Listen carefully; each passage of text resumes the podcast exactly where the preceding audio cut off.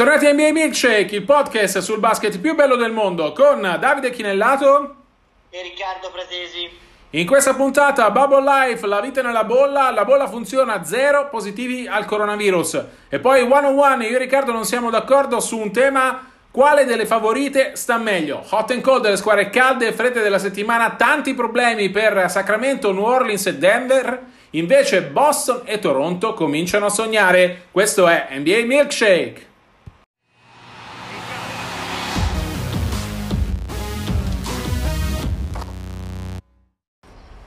Questo è Bubble Life, la vita nella bolla ed è arrivata la notizia che tutti aspettavano, cioè che il virus per ora non è riuscito ad entrare nella bolla e che la bolla funziona. Zero è il numero chiave di oggi, zero come i test positivi sui 346 giocatori esaminati finora a Disney World. Perché è così significativo questo risultato? Perché vuol dire che il virus per ora è rimasto fuori dalla porta. È vero che c'erano stati 44 giocatori Uh, positivi nei test effettuati tra il 22 giugno e il 7 luglio, momento di entrare nella bolla, però quei test erano conseguenza di dove i giocatori vivevano e di come vivevano, non una, uh, un segnale che la bolla non funziona. Questo invece, questo zero, è un segnale che la bolla dal punto di vista uh, sanitario sta funzionando. È vero poi che ci sono giocatori che a Disney World ancora non sono entrati Uh, Russell Westbrook è arrivato ieri sera, per esempio, però i Bucks sono senza Eric Bledsoe e Pat Connaughton. Sacramento è in un disastro totale di cui uh,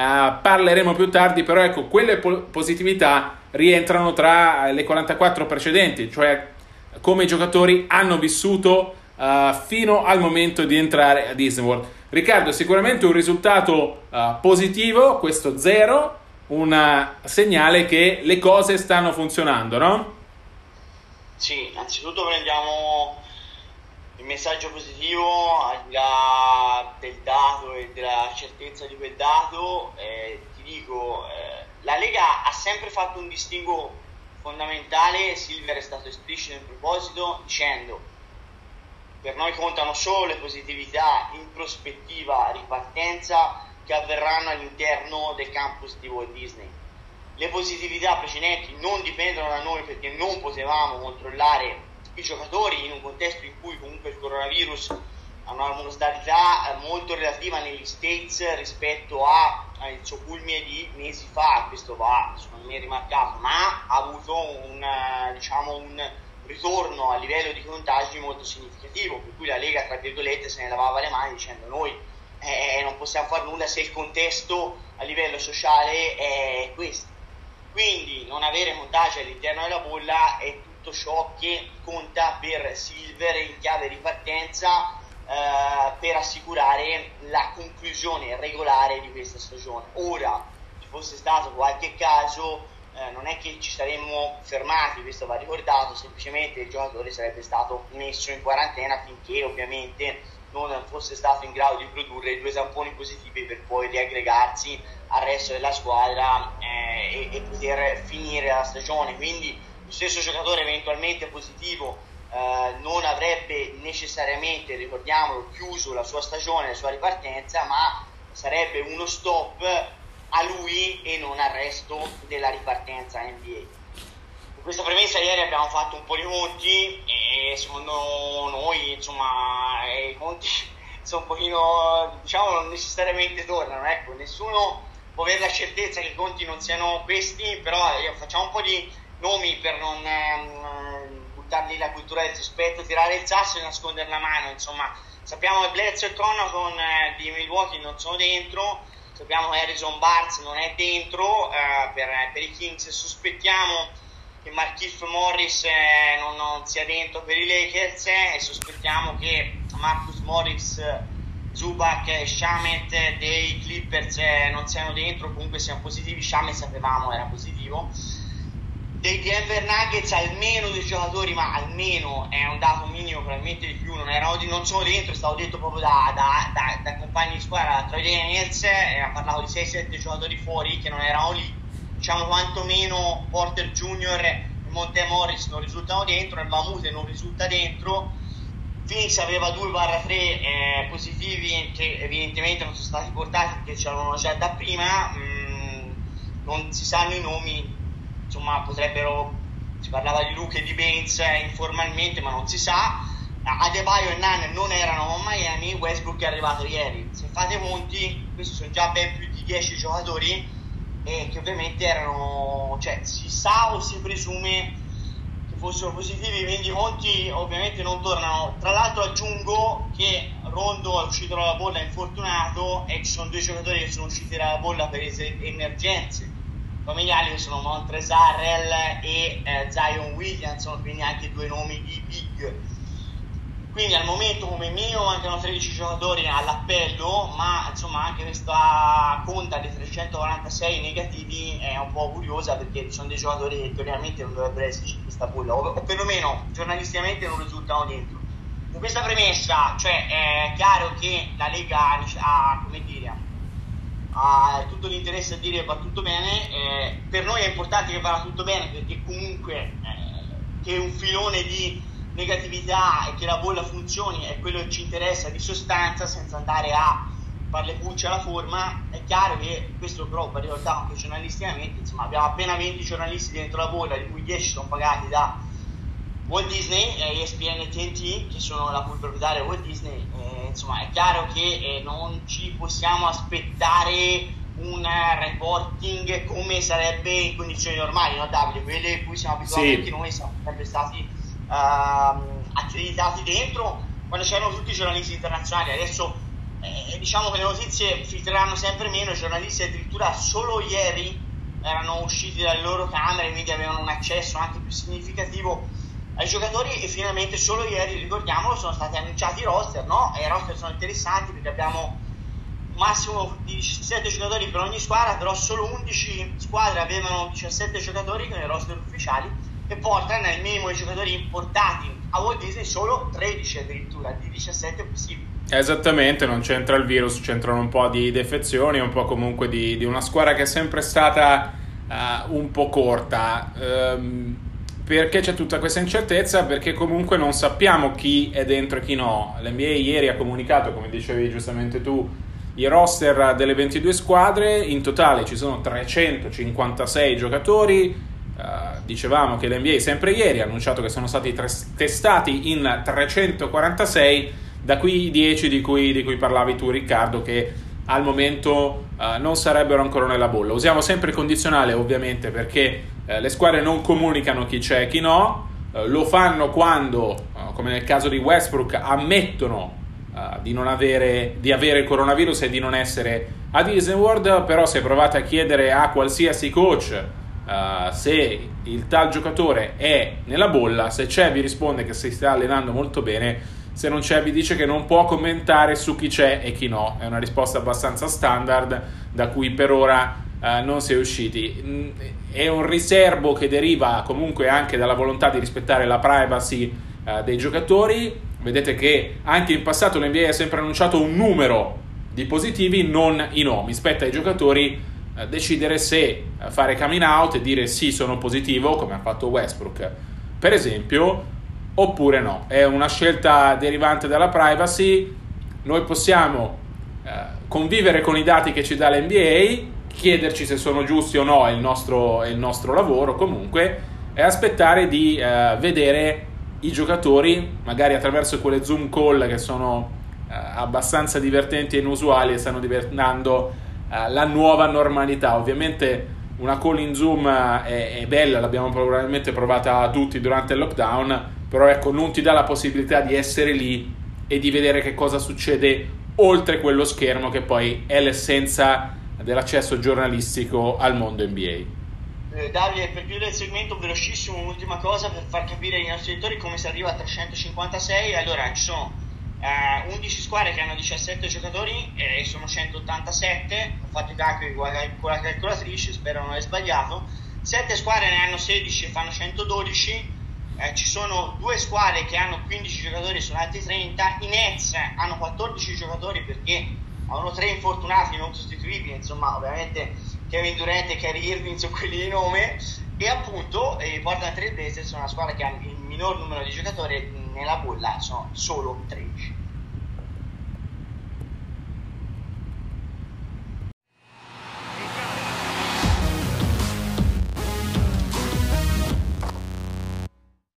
One on one, uno contro uno, io e Riccardo non siamo d'accordo su un tema, la domanda di oggi è quale delle tre favorite, Lakers, Clippers e Bucks, sta meglio? Riccardo, la mia risposta, stranamente, è Los Angeles Lakers. Perché dico Lakers? Perché è vero che non c'è Bradley, è vero che Region Rondo se n'è già andato eh, per infortunio e non tornerà prima eh, di un'eventuale semifinale di conference, però non è che le due stiano meglio. Milwaukee manca Bledsoe, l'abbiamo detto prima. I Clippers hanno almeno quattro giocatori uh, di rotazione che non si capisce bene se siano già arrivati, uh, se non sono proprio mai entrati come Shamet, uh, Zubaz, Marcus Morris e Montrezarel che invece è uscito per motivi familiari. In questo momento il centro titolare dei Clippers è Joachim Noah che non gioca in NBA da praticamente due anni, un anno e mezzo, per cui non li vedo, per quanto i primi 6-7 giocatori siano, siano, sempre lì, non li vedo non li vedo bene, insomma, così in questo momento se mi chiedi qual è la squadra delle tre favorite che sta meglio, ti dico i Lakers perché le assenze di Rondo e Bradley sono pesanti, ma LeBron mi sembra uh, più determinato e arrabbiato che mai. Anthony Davis eh, comunque lo abbiamo visto, merita secondo me il premio di difensore dell'anno e ripartirà da lì. E Kyle Kuzma a detta di Frank Vogel e a detta anche dei compagni è in netta crescita. Per cui insomma facendo un po' le carte alle favorite, quella che sta meglio in questo momento secondo me sono i Lakers, che poi si traduca nell'essere favoriti per il titolo è un passo che ancora non mi sento fare, se, di fare, però se voglio fotografare il momento eh, dico uh, comunque che i Lakers li vedo un po' meglio degli altri, ecco. Poi i conti seri per i playoff li faremo dal 17 agosto. Tu non sei d'accordo? No, io dico comunque hanno meglio i, Clippers perché il discorso è questo qua. Avrei detto Milwaukee, ma in realtà è venuto fuori che mancano sia Bledsoe che Connaughton, per cui alla fine nella fiera sono due giocatori importanti, soprattutto Bledsoe comunque un titolare, al di là del fatto che a me non piace minimamente, ma è un giocatore comunque una pedina importante nella, nella scacchiera di coach Budenholzer.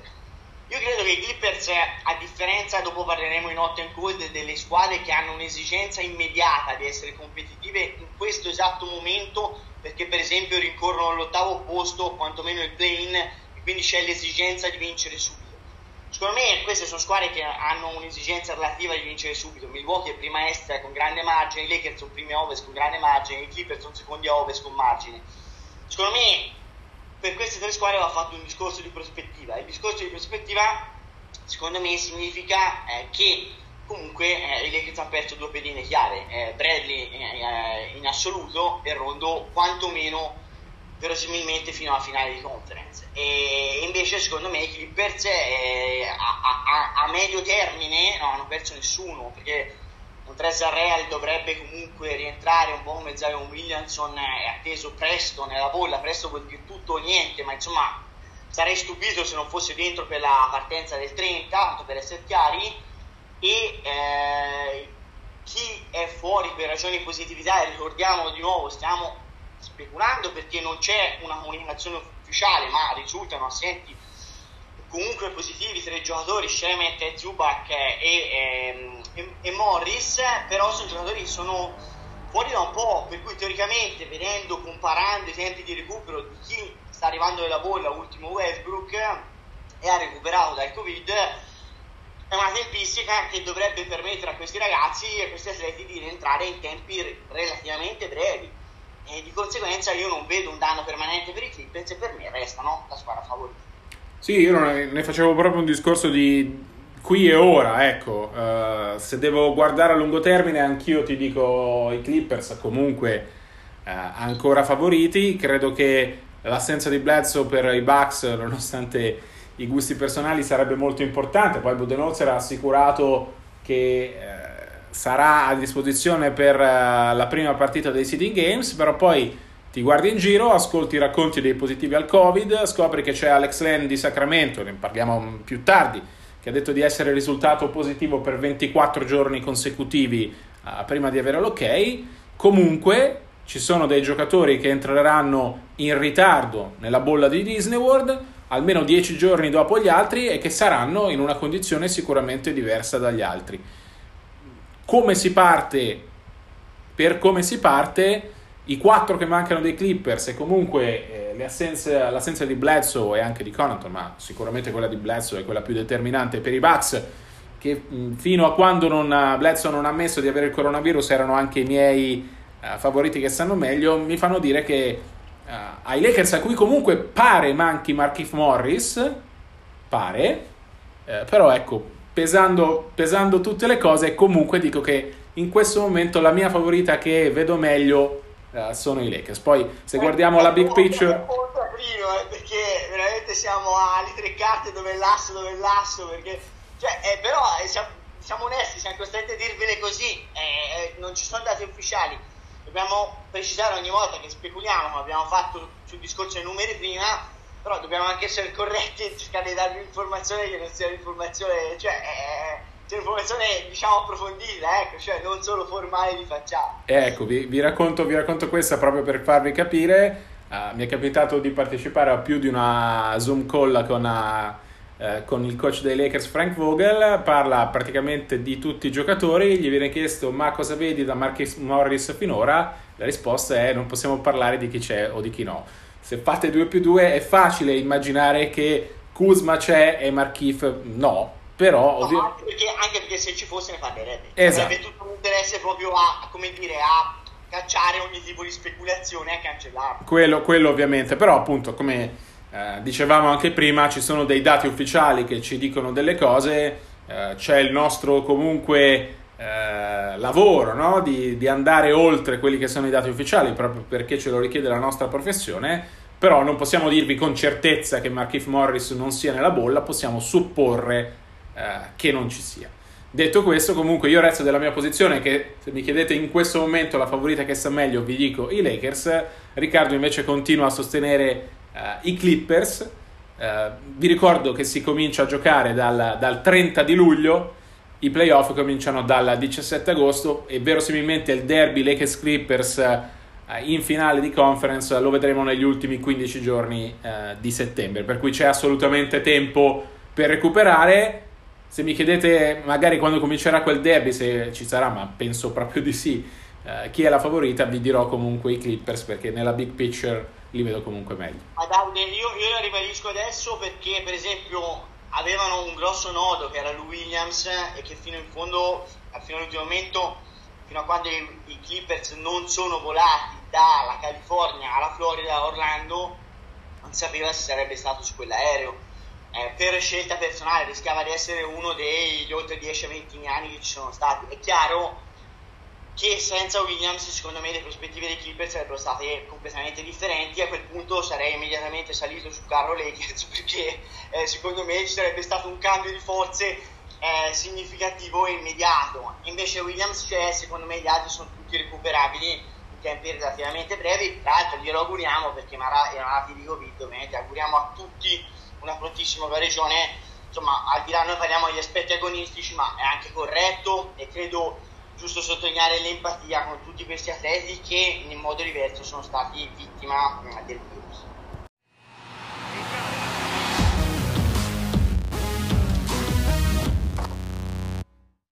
Hot and cold, le squadre calde e fredde della settimana. Cominciamo dalle squadre fredde, che sono quelle con più assenze. Uh, Sacramento ha un'assenza ufficiale, che è quella di Harrison Barnes. Ieri Luke Walton ha detto che eh, Barnes è ancora a Sacramento, qui abbiamo una certezza. È ancora a Sacramento uh, in attesa di uh, superare il protocollo NBA per chi ha avuto il coronavirus. I Kings hanno Alex Len che è tornato nella bolla da poco e ha detto di avere il coronavirus, uh, di averlo avuto per 24 giorni consecutivi e di non essere assolutamente in condizione per giocare, cosa che ha confermato anche Luke Walton. Jabari Parker, Buddy Hield, altri due positivi dichiarati da loro stessi, comunque hanno ripreso. E poi ci sono gli infortuni. Uh, l'infortunio di, di Aaron Fox, che a detta del coach era una leggera distorsione alla caviglia, e quello di Marvin Bagley che si è fatto male al piede destro l'altro giorno in allenamento e adesso i Kings aspettano di capire quanto è grave il suo infortunio. Per una squadra che non può sbagliare, nel senso che deve essere già in forma il 30 luglio quando si comincia e cominciare a vincere per giocarsi il play-in, sicuramente sono notizie negative. Sì, Davide, cioè siamo alla, alla vera e propria maledizione, insomma, per il Sacramento Kings, che sono la squadra che non fa i playoff da, da più tempo, tra quelle rimaste. È chiaro che per chi ha esigenza di vincere dal pronti via deve anche rincorrere e deve anche, come dire, buttare il cuore oltre l'ostacolo, anche la necessità di vibrazioni positive per una franchigia che ricordiamo insomma le vibrazioni positive purtroppo negli ultimi anni le ha avute pochine con il, il tornado Cousins che l'ha travolta a 360 gradi prima e poi una ricostruzione fatta con i giovani con un passo indietro è un passo avanti e due passi indietro insomma con la topica Doncic non preso ricordiamoci insomma è chiaro che avrebbero bisogno insomma, di un minimo di momentum, come dicono in America, di un'inerzia favorevole. Purtroppo inerzia favorevole non c'è. Allora, di Bagley stanotte mi era arrivato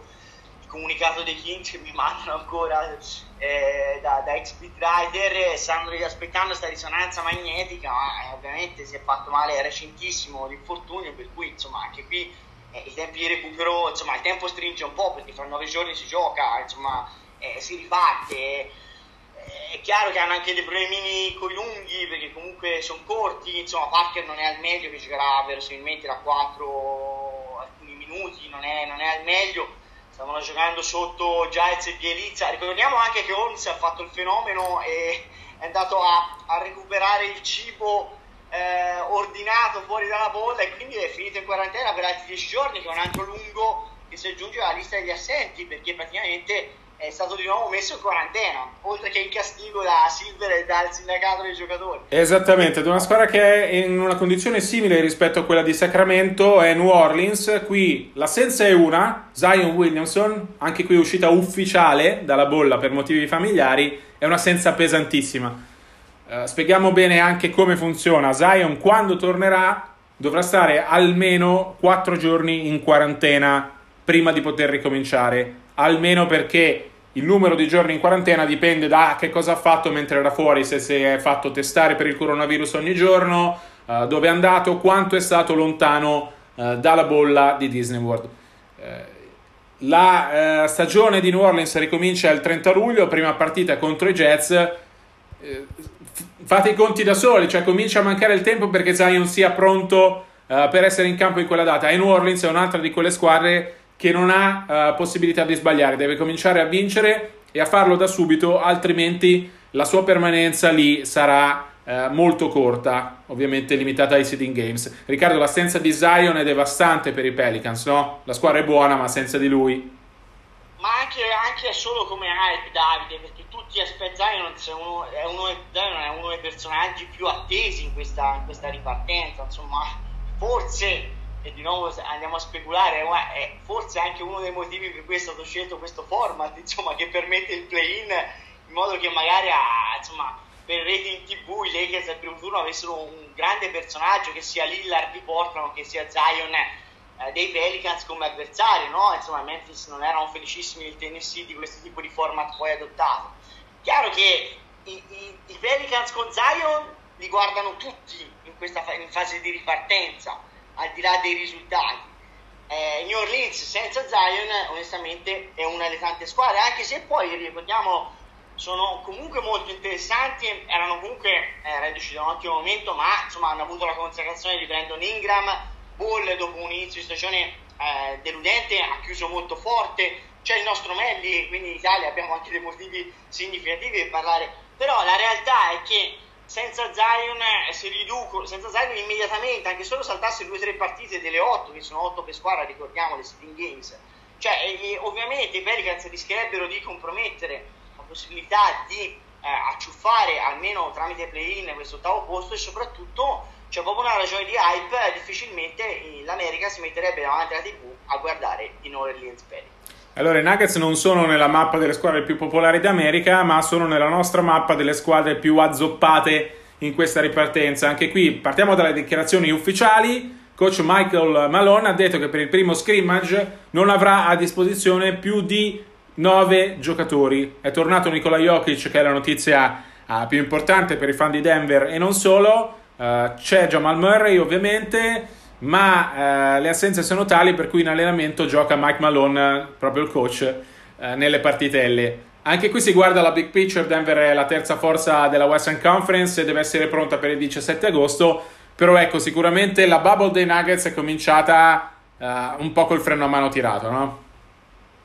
Eh sì, eh, ma anche perché l'altro giorno Troy Daniels aveva, sempre parlando di dati ufficiali e dati ufficiosi, aveva un pochino aperto il vaso di Pandora, dicendo che mancava mezza squadra. Ora noi sappiamo che sono entrati quantomeno Gary Harris e Craig, che era specialista difensivo, però insomma lui parlava di 7-9 giocatori assenti, cioè diciamo che con i presenti eh, aveva indirettamente, sottolineando chi c'era, eh, aveva indirettamente scoperto chi non ci fosse. Eh, anche qui i Nuggets hanno mm, un obiettivo meno immediato dei Pelicans e dei Kings, possiamo fare forse un pochino più riferimento alle logiche di cui parlavamo prima di medio periodo delle squadre favorite, però attenzione perché i Nuggets hanno bisogno comunque di un seeding significativo e, e questo seeding significativo comunque passa anche da delle vittorie in queste otto partite. È chiaro che bisogna vedere anche chi è rientrato solo adesso, in che condizioni è, e insomma ai primi scrimmage eh, si parlava di, di numeri ridottissimi con Bol Bol che finora eh, insomma, ha giocato in G League, eh, è chiamato a un ruolo importante. Ecco, allora al di là del fatto che io stravedo per Bol Bol, eh, è chiaro che è una situazione sicuramente anomala. Poi eh, tra quelli assenti, ricordiamolo di nuovo, non ufficiali c'è Porter che secondo me è un pochino un giocatore che può fare la differenza è, è il diamante grezzo diciamo il jolly che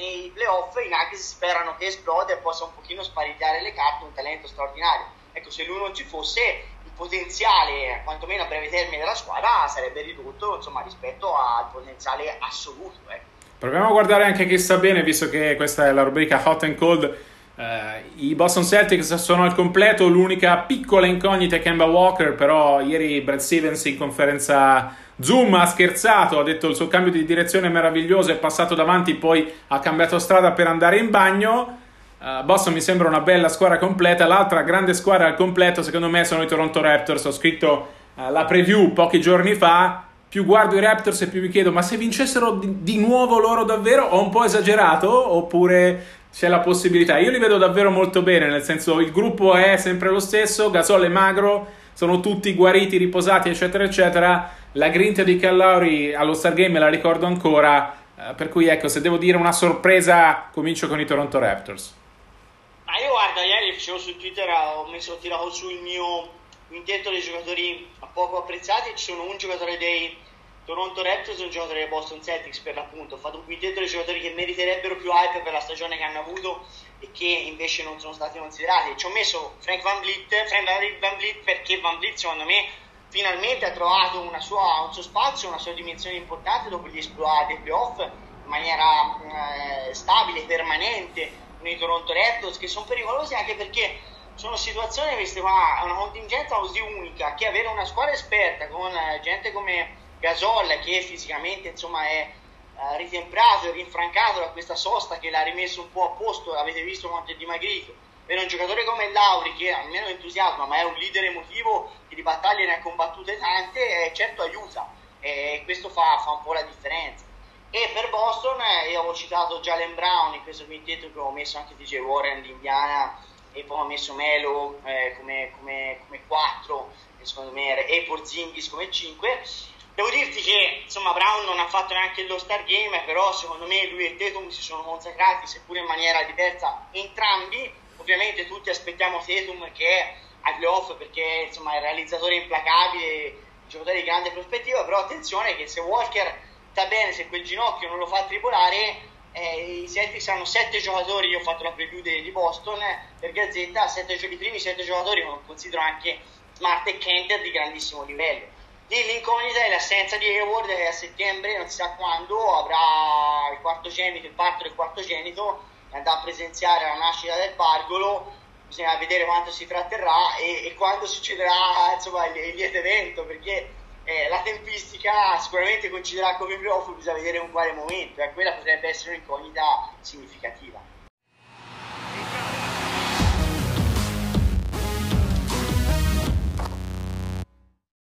chiude qui la puntata numero 41 della seconda stagione di NBA Milkshake. Noi ricordiamo che per tutte le informazioni 24-7 cominciamo a rifare le nottate, eh? ci siamo la notte fino, io fino alle 2 più o meno. Già adesso vi ricordiamo che sul nostro account trovate tutto, sia breaking news che approfondimenti. Su Twitter, at Dichinellato, at rprat75. Vi ricordiamo che le musiche sono di Coclea e vi diamo appuntamento come sempre a martedì prossimo. Martedì prossimo saranno due giorni alla ripartenza, ragazzi ci siamo quasi a presto e buona NBA.